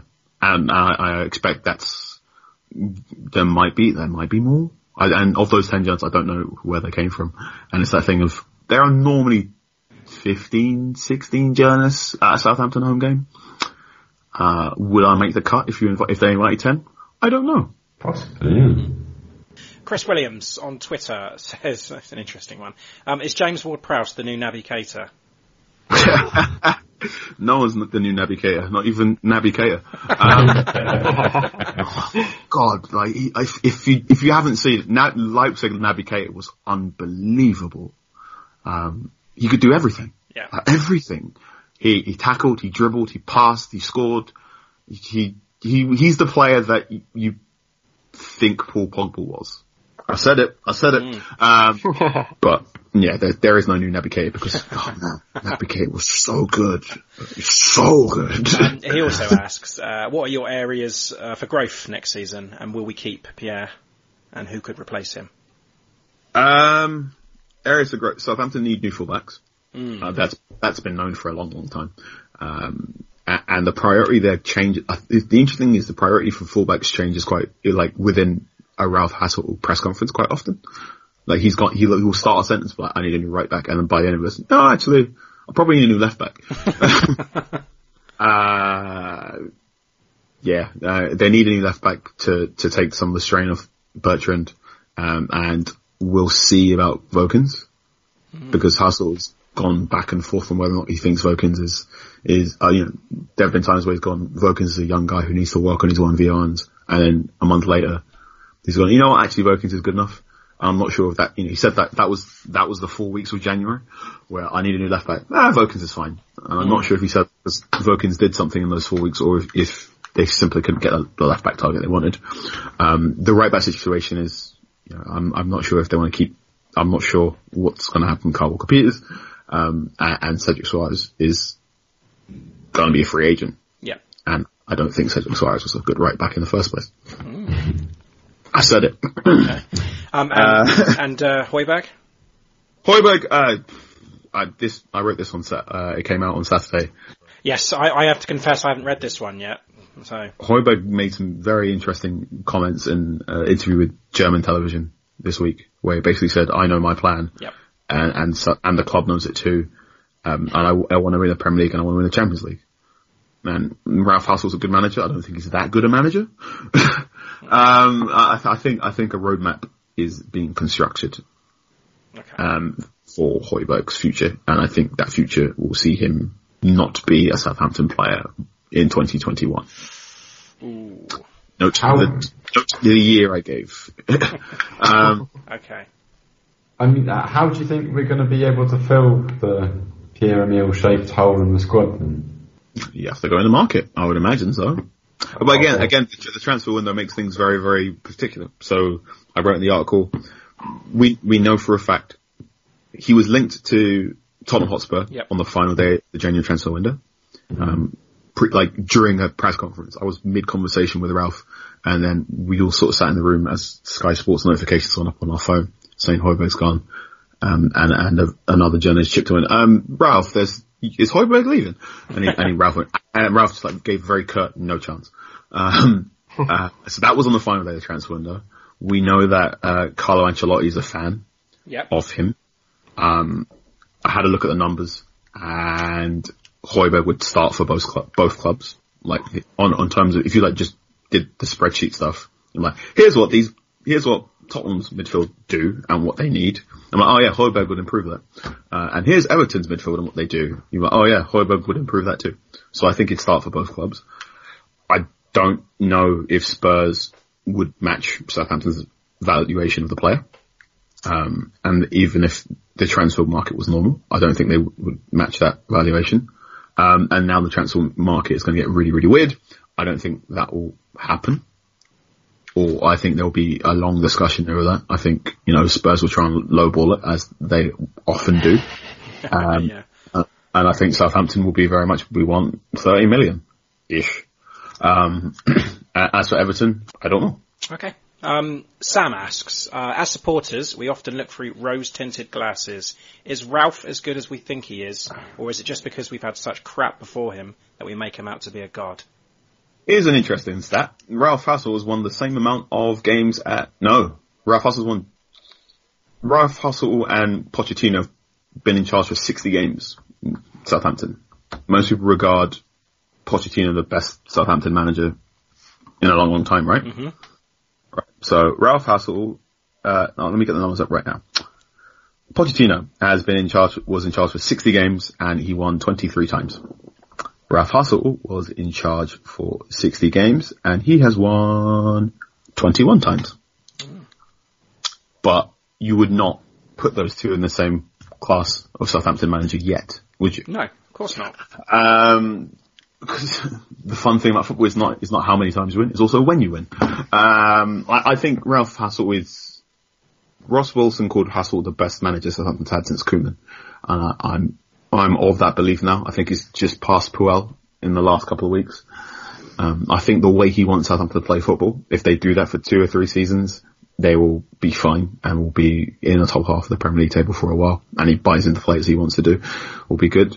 Um, even when Southampton were bad, they were bad in a way that was, they were bad, but also the numbers and the underlying numbers and the spreadsheet stuff when they should be fine later. Um, so, you know, during that really bad run at the start of the season, Ralph went, don't pay attention to the Premier League table. Like, wait until we've played everyone 18 times. Uh, and everyone's like, well, you're mad, you're mad. Like, what on earth are you talking about? And then lo and behold, they played everyone once and they were like 12. And they, they, I think they, what, they'd lost two more games than they'd won in that weird sort of, oh yeah, that's, he, he knew what he was doing. Um, I mean, you, it, it was painful, but in what they were doing. Um, and I think that's what happens. And I think the, the thing about Southampton is, uh, I've, I've used this analogy for a bit. It's, um, it's a bit like when you listen to a rock band, but then every now and again someone in the band hits a wrong note. and that's, when that, you hear that wrong note, that's when Southampton concede. um, and I think that happens quite often where they're like, they're playing a song and then you just hear um, and there, there's like a unique frustration I get when I'm, because obviously I, I live tweet when I'm covering these games as well. Um, and there are two or three times where I'll be tweeting and I'm like, Southampton are in the ascendancy, blah blah blah. They they're in the ascendancy. They're missing two or three chances, and the opposition scored, which which, which has happened two or three times. Uh, but a lot of those a lot of those are like chronic problems that have been about from Southampton since the Koeman days. So you know, since Claude Puel was in charge, Southampton have had a massive problem scoring goals. Um, but Puel managed to make the defence good because he had Virgil van Dijk. Then Virgil van Dijk left. Um, and then, you know, Pellegrino's management wasn't very, very good. Um, and then the defence, like, carped. Uh, and so you've got this thing of Southampton can play quite good passing football that can be quite slow at times. Um, and then the opponent will just wander down the other side and score. And that's been going on since Pellegrino, that's been going on since Hughes, uh, and, and that still, that happened for like a large chunk of Hasenhüttl. But I think he's getting better at doing it, and he's, he's using some very interesting, like homemade DIY to remedy some problems that are, are genuinely really, really clever. Like there are two or three things they do. I'm like, oh, that's really smart to get around the limitation. And the way he stations Bednarek and Stephens and where they stand when the team is attacking is really clever.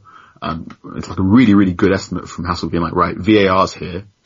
I've got two defenders that aren't the fastest, but I want to play high pressing football. So I know if I make them stand this far apart and this high up the pitch, we should be fine and I should get enough offside calls, especially at home, which is genuinely remarkable. And you catch Hasenhüttl in a good mood and he'll explain stuff like that to you. um, I think that's cool. And I think there is, there is, but also he has that time, you know, he has a tendency of overcomplicating stuff. Oh yes. Like, like all smart people can do. Um, and like Southampton are so bad at a team that plays two up top. Because in the same way that Jurgen Klopp's Liverpool had problems before Van Dijk turned up. Because when you, like in, in, like a lot of German football, a lot of people educated in German football, and a lot of German managers will stress the importance of 1v1. And it's like a, it's like a weird rugby style thing of basically, as long as every individual player makes all their tackles, I don't, like, we should win. Mm. And it's that's, that's that sort of, like, as long, my back four have to win their 1v1s, otherwise this entire system will fall apart. Um, and to find players that are good in the 1v1s is really, really hard. This is why centre backs are going to get really, really expensive.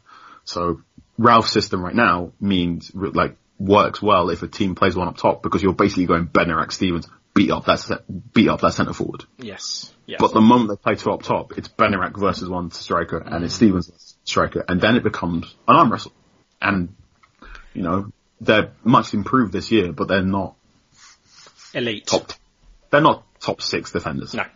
Um, and you know, they're both, they're both quite young, so, you know, in their terms of like their career, so when the time they're getting 29, they probably could be there. But that's where the problems happen in, when you play two up top. Which is like a really, really long uh, way to explain that. Where, you know, I suppose if, if I told your dad that, he'd be like, well, he's rubbish because he can't deal with 4-4-2. Fine. Yeah. Email from Nathan says, "What were your expectations for us at the start of the season, and what were your hopes for Che Adams following pre-season?" Uh, so I, the very first press conference I had, uh, I remember walking in, um, and I spoke to a Southampton staff member, and I've got you predicted to finish 12th. And he went, oh, thank you. um, and Southampton are 14th now. Uh, uh, when when Southampton got to halfway through the season, they uh, hit the 18 mark, 18, 18 points played. They they were 12, and I was like, oh, I'm a genius. uh, I, I spoke to two or three senior members of the club when things were bad. Um, I, I said, well, I said, you know, in that weird nerdish way that that can be quite annoying. I went, well, you know, I said, have faith, but basically you're going to be 12 in December. And I went, what? I went, here's, I went, here's the numbers. Here's what my spreadsheet showing me. Um, and like, you're good at this, you're good at this, and good at this. And basically, here's the run where you're going to get enough points to finish, to end up in 12. And it happened. Um, not in the right order, because football's never that simple, but I, no one predicted Danny Ings doing that, but hooray. Um, Che Adams, oh man. Poor bastard. Yeah. He's, he's doing it. The Sheffield United game was the big one. So if, uh, the example I give was basically Tammy Abraham didn't start the season that well. Well, he, he, Tammy Abraham started the first two games, he was like, fine. And then he got two goals against Norwich. And then he got more goals against, I think he got a hat trick against Sheffield United. And then he's just been fine since. He's been a bit streaky, but that was the thing. So, so when Southampton went in against Sheffield United, they went, this will happen again. You'll get a player, not used to Premier League football, but he's playing against championship opposition. And he's used to scoring against championship opposition. So Che Adams should score against Sheffield United and then he'll be fine. And he did everything in that game for 77 minutes but score. He got a good header, he got a great shot, he did, uh, he really made Dean Henderson work, he hit the post. Uh, I was like, this is it, he's gonna, he's gonna get his goal. Fine. And then he didn't, and I was like, oh boy. Yeah. It's, Um, it's cruel. And his game time's been limited, um, since he's, he's not really getting the minutes that, uh, cause, cause the way Ralph's changed his formation, um, substitutions, he's not, you know, normally it, it would be substitution on 60 minutes and then in 75 minutes Stuart Armstrong would come on. That the start of the season. Whereas now it's got, it's changed a bit. So Che's getting maybe 10 minutes, 15 minutes, which is hard for a striker to get into Definitely, it. yeah. If you need that, if you Um, need that little bit of confidence to get you going. But I mean, he has been playing a lot better lately, and as well in his previous games. He has, he has. His whole is he's not as good in the air as Shane Long because Shane Long is really good in the air, like ridiculously good in the air, um, which causes stuff. And I think one thing that I'm gonna offer out, uh, I think he plays better up front with uh, Michael Obafemi than he does with Danny Ings, which is another thing I, I didn't see coming. Um, yeah, Ralph Hasenhüttl's system uh, relies on a lot of direct balls up top and a lot of flick-ons from Shane Long, which is why Danny Ings gets is able to do what he does. Whereas if you do that with Che Adams and, and Danny Ings up top, Che Adams isn't the person to get the flick ons and like prefers it played into space. So that does that doesn't quite work as a strike partnership yet. Um, whereas Obafemi, very quick, likes likes flick ons, likes running into space as well. Uh, I think they have a better partnership up front. I, I think the best the best game for both of them was the 2-0 victory over Chelsea, where Danny Ings was like a 10 minutes up. Because those two got on. Uh, email from Simon. I think it's the last email we've got. Yeah. Um, do you think the decision to end League Two this week will have any impact on the decision to continue the Premier League, or is money dictating that decision? uh, in the capitalist society, money dictates everything. Workers unite, join a union. Um, I, I I think I think the decision for League Two, uh, League Two and League One have been under big, uh, you know, I think League One is also in in, in, in speculation of ending early as well. Yes.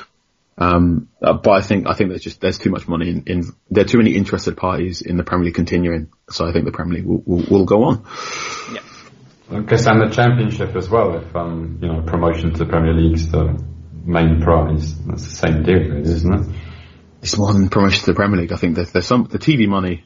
Uh, you know, you I think one thing that has become quite apparent during these during the COVID related suspension football is you're now seeing the financial reports and you're seeing how dependent so many clubs are on TV money and, and how many clubs, especially in the Championship, are making that gamble of being we'll spend all this money, but if we get in the Premier League to the Premier League, we'll be fine financially. Um, and uh, you know the the number you know wage wage to turnover. So you know how much money you're spending on wages compared to how much money you have total.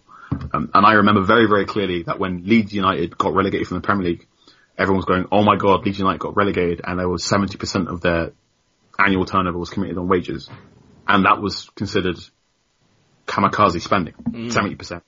Whereas you look now, and there are, there's a, four clubs in the Premier League over seventy percent. Um, at least 10 clubs in the championship over 70%. And obviously, you know, things have changed since the early 2000s when Leeds went down and the amount of money that's come in and whatnot, um, has created stuff, but yeah, I'm pulling your face, which is not very, it's not very good to do that when you're in a podcast, but I'm sorry, I'm pulling your face. Uh, right, okay, we've got um, one more question. It's actually from me. Um, we discussed last week, guys, that uh, if we had to complete the remainder of the season as an indoor five-a-side, you know, how would you pick your Saints uh, lineup? So I was going to ask you, Carl, what would be your Saints five-a-side lineup? Oh, uh, so Danny Ings up top, Yeah. obviously. Uh, James Ward-Prowse, Yes, same here. You're playing Uh, two at the back. Uh, no, I do the diamond. Okay. So, uh, Michael Cox said you don't need a defender. No. You don't need a real, you don't need a real defender when you do five aside because you just need someone who can like distribute and be Just, just comfortable the the ball. ball, yeah, just hold the ball Yeah. up and be Uh, energetic. yeah, so, James Will Prowse at the base of the diamond, Danny Ings up top, uh, Moussa Djenepo, and, Oh yeah. ah, there's a, I hear, we're playing five aside, right? Are we playing five aside in a cage Yes. or not? this is this is really in depth. Yeah, we're going to go in a cage.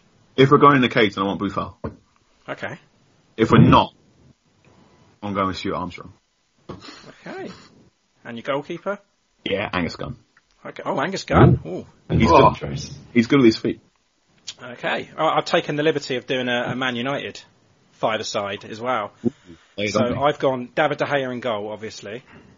I've gone Harry Maguire, and I've gone Matic because I thought, you know, Oh. no, yeah, Mat. No, there's no. He's good on the ball. There's you, pace. No, no, uh, uh. Pace is not pace is not really a thing. So I think Daniel James is wasted in five-a-side, and I'm going to go Pogba and Rashford. I'm swapping Matic for uh, Martial. Mm, yeah, Martial. Yeah. Well, I thought Matic because he's more defensive defensive minded. But if you've got Maguire there anyway, He's, he's a cruncher, isn't he? Matic, Matic has a very large turning circle. mm, So, uh, Pogba at the base, yeah, Martial on one side, Rashford on one side. you're having Maguire and De Gea. No, I don't know. If, I don't know if you need Maguire. Okay, That's the thing. so no. Again, I- if, if you're playing if you're playing in the cage, I don't need Maguire. But if I'm not playing in the cage, I do need Maguire. If I'm playing in the cage, then I can use Pogba as my defender.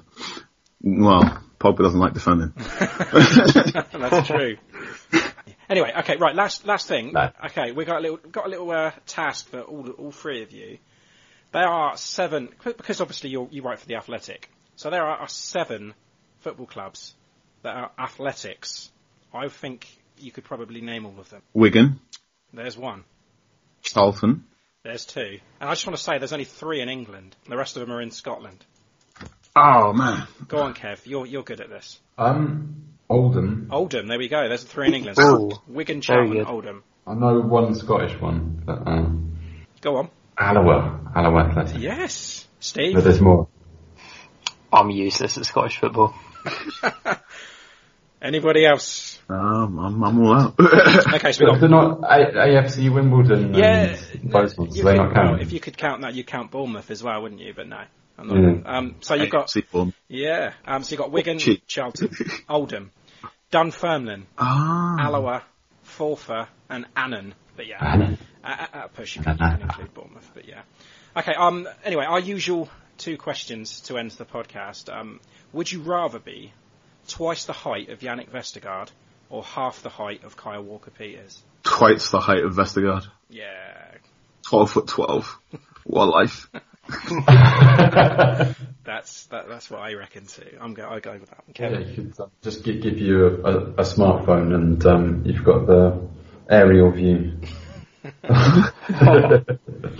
um, okay, so yeah, kind of mixing up um, our usual question here as a United fan. Um, so, you, would you rather have to wear a Pompey shirt when you're on duty at St Mary's um, and a Liverpool shirt for the rest of the time for five years, or sleep in a haunted house for ten years? How haunted. Very. We're talking like like movie haunted. Yeah, I mean the the ghost of um, Gerard Houllier is there. um, no, he's not dead. Yeah, he's not dead, yeah. and um, yeah, the fucker with the bell. Um, he's your he's your butler. You know what? Having been to Fratton and having seen how visceral the hatred between the clubs are in the South Coast Derby, I'm not ever wearing a Pompey shirt. Um, so uh, yeah, I'll, I'll be in a haunted house. Okay. Yeah, yeah. Right. Genuinely, genuinely the best derby I've been to. Just never heard some noise like it. That was incredible. Amazing. Yeah. Well done. Yeah. Oh, well done for you.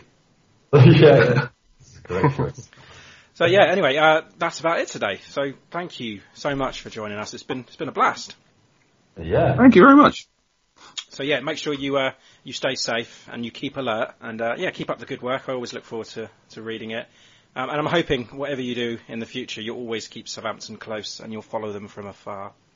Absolutely. Brilliant. It's been a pleasure, boys. Cheers, Carl. yeah. Subscribe thanks to for the that. Wow. Woo.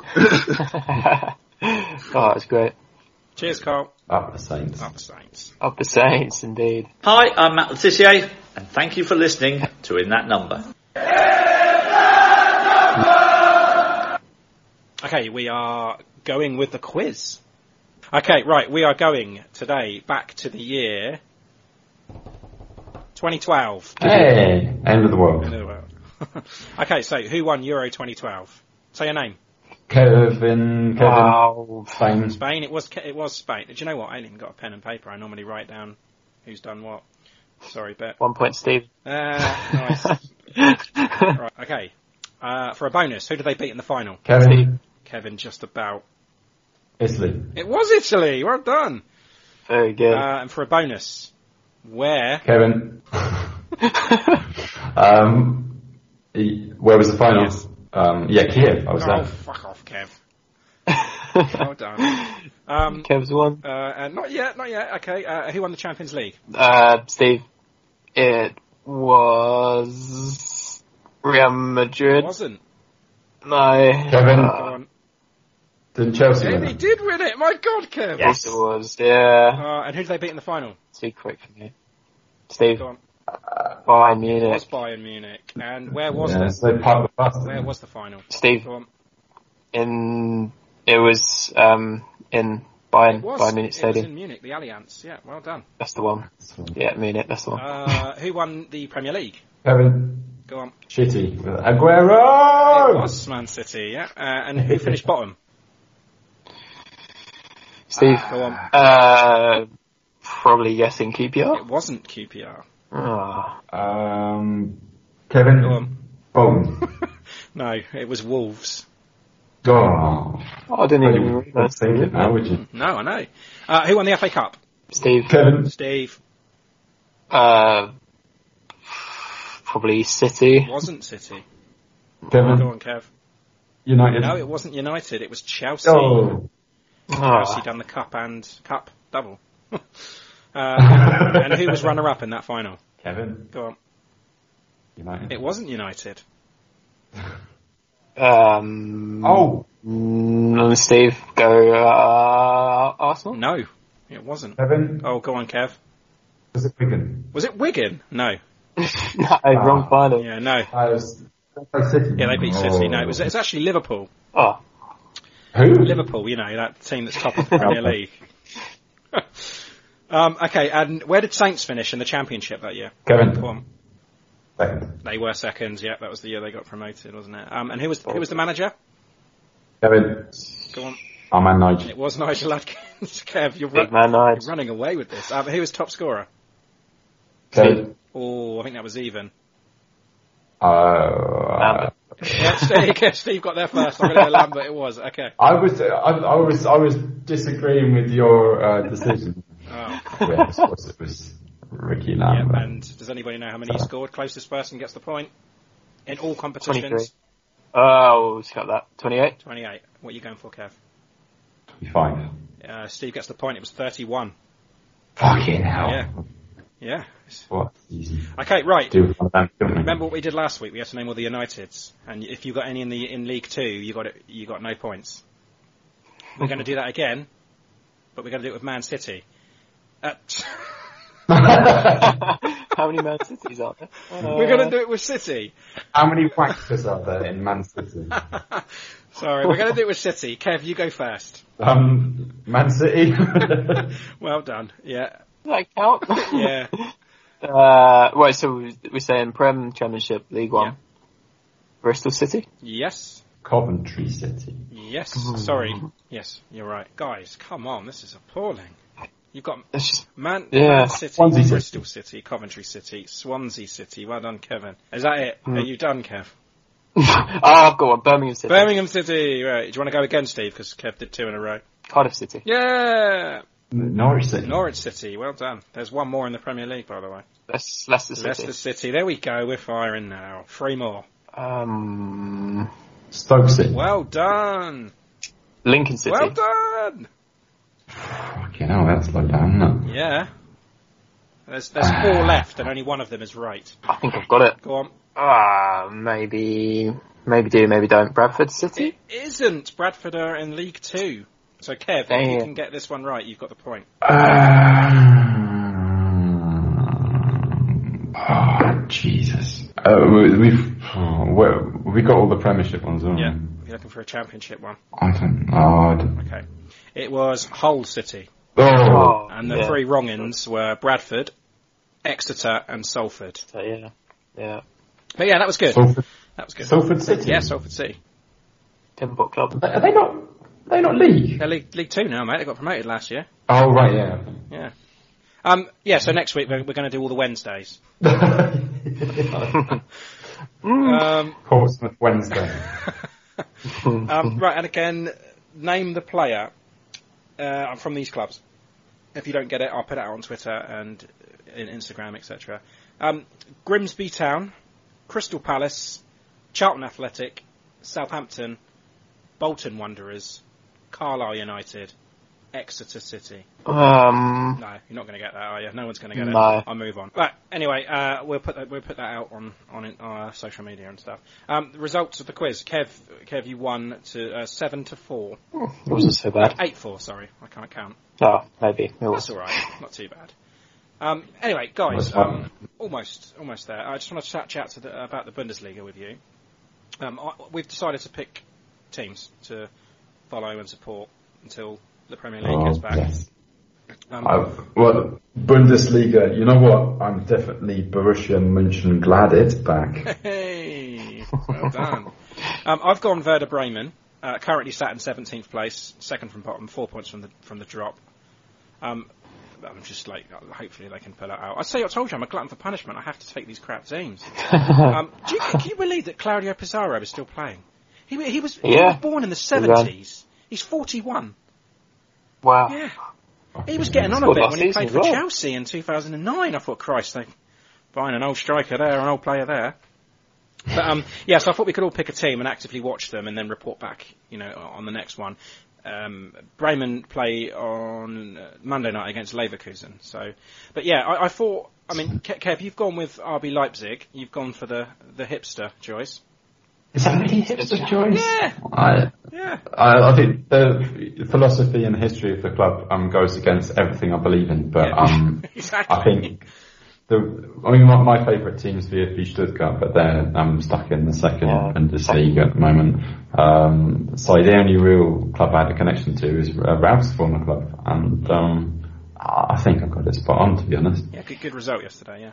Um, uh, Oh Jesus, I watched that. I know. Away. And Steve, your team is, is normally Borussia Dortmund, isn't it? But I've said no one in the top half. We want to have a bit of a, bit make it a bit more interesting. So you've gone for Cologne. Gone for FC Cologne. Yes. Yeah, Currently they won one- one nil up one- against Oh, they're playing now. Yeah, That's of it. course. Nice choice. Nice choice. Um, but I've got a little flow chart here that I thought we could try. I don't know if you've, you've probably seen it all not going around online, or you've probably seen lots of them. But I thought I'd give it a go anyway, um, just for a bit of fun. I'll start with I'll start with you, Kev. Okay. Um, right, this first one's a bit weird, but um, are you interested in winning?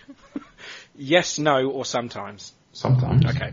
Are you a corporate lackey? You know, if I'm gonna try and end up with Leipzig, I'm gonna have to say yes, but no. No, you're not. Let's just. Uh, Leipzig's going to be your team, okay? But we're just going to do this anyway and see who you end up. So you're going to say no. Um, Yeah. it's in the 60th minute, and you're a goal down.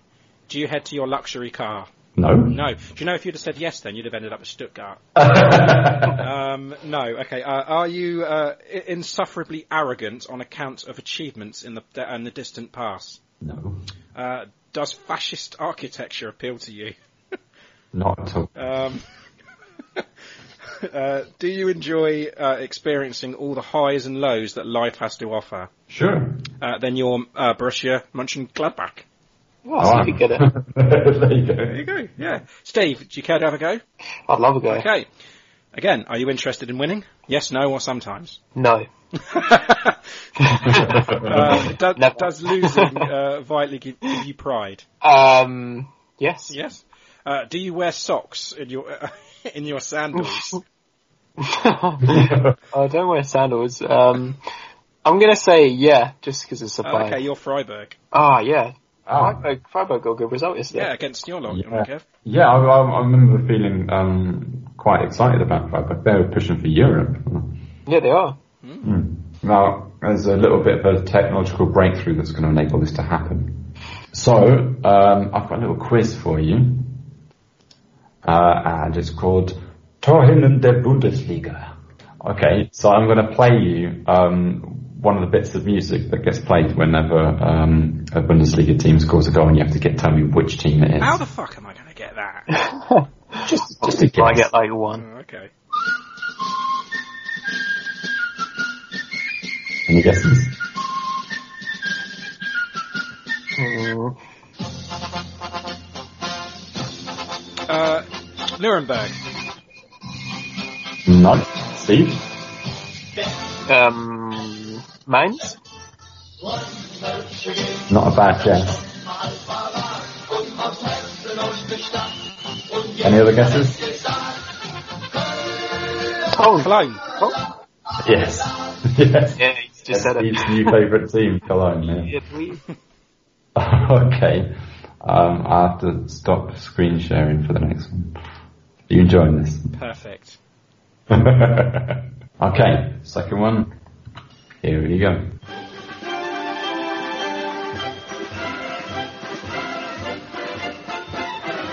It's got a very jolly German feel to it.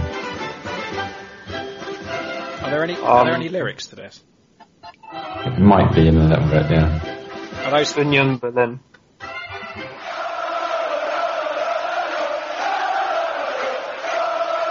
Any guesses? Paderborn? No. Leverkusen? Uh, that was Mainz. There we go.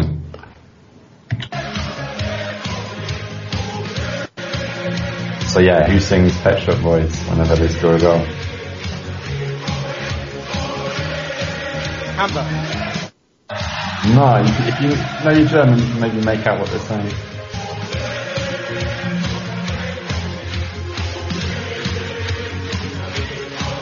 Ole, the BVB. No, I don't. Augsburg. That's Borussia Dortmund. How did you not get that one, Steve? Biff I up, don't biff think I up, remember biff. hearing that. don't remember hearing that yesterday.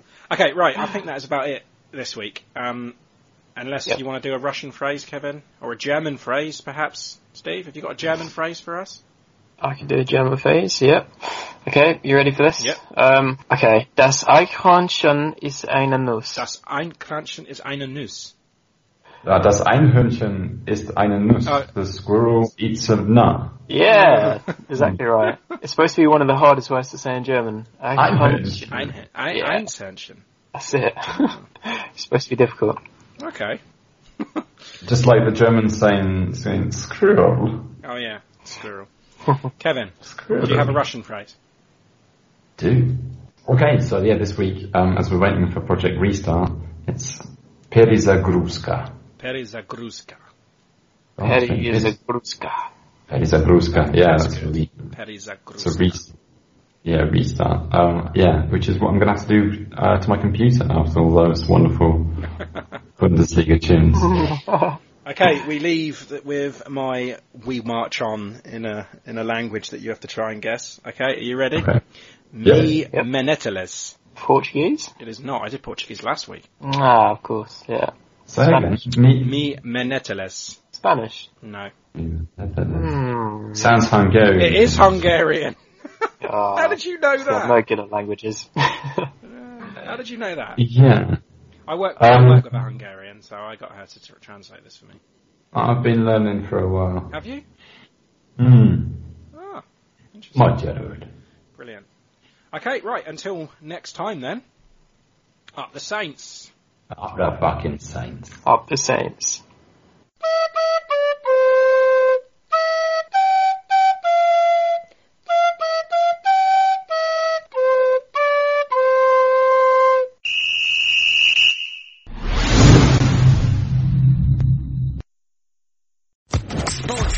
Podcast Network.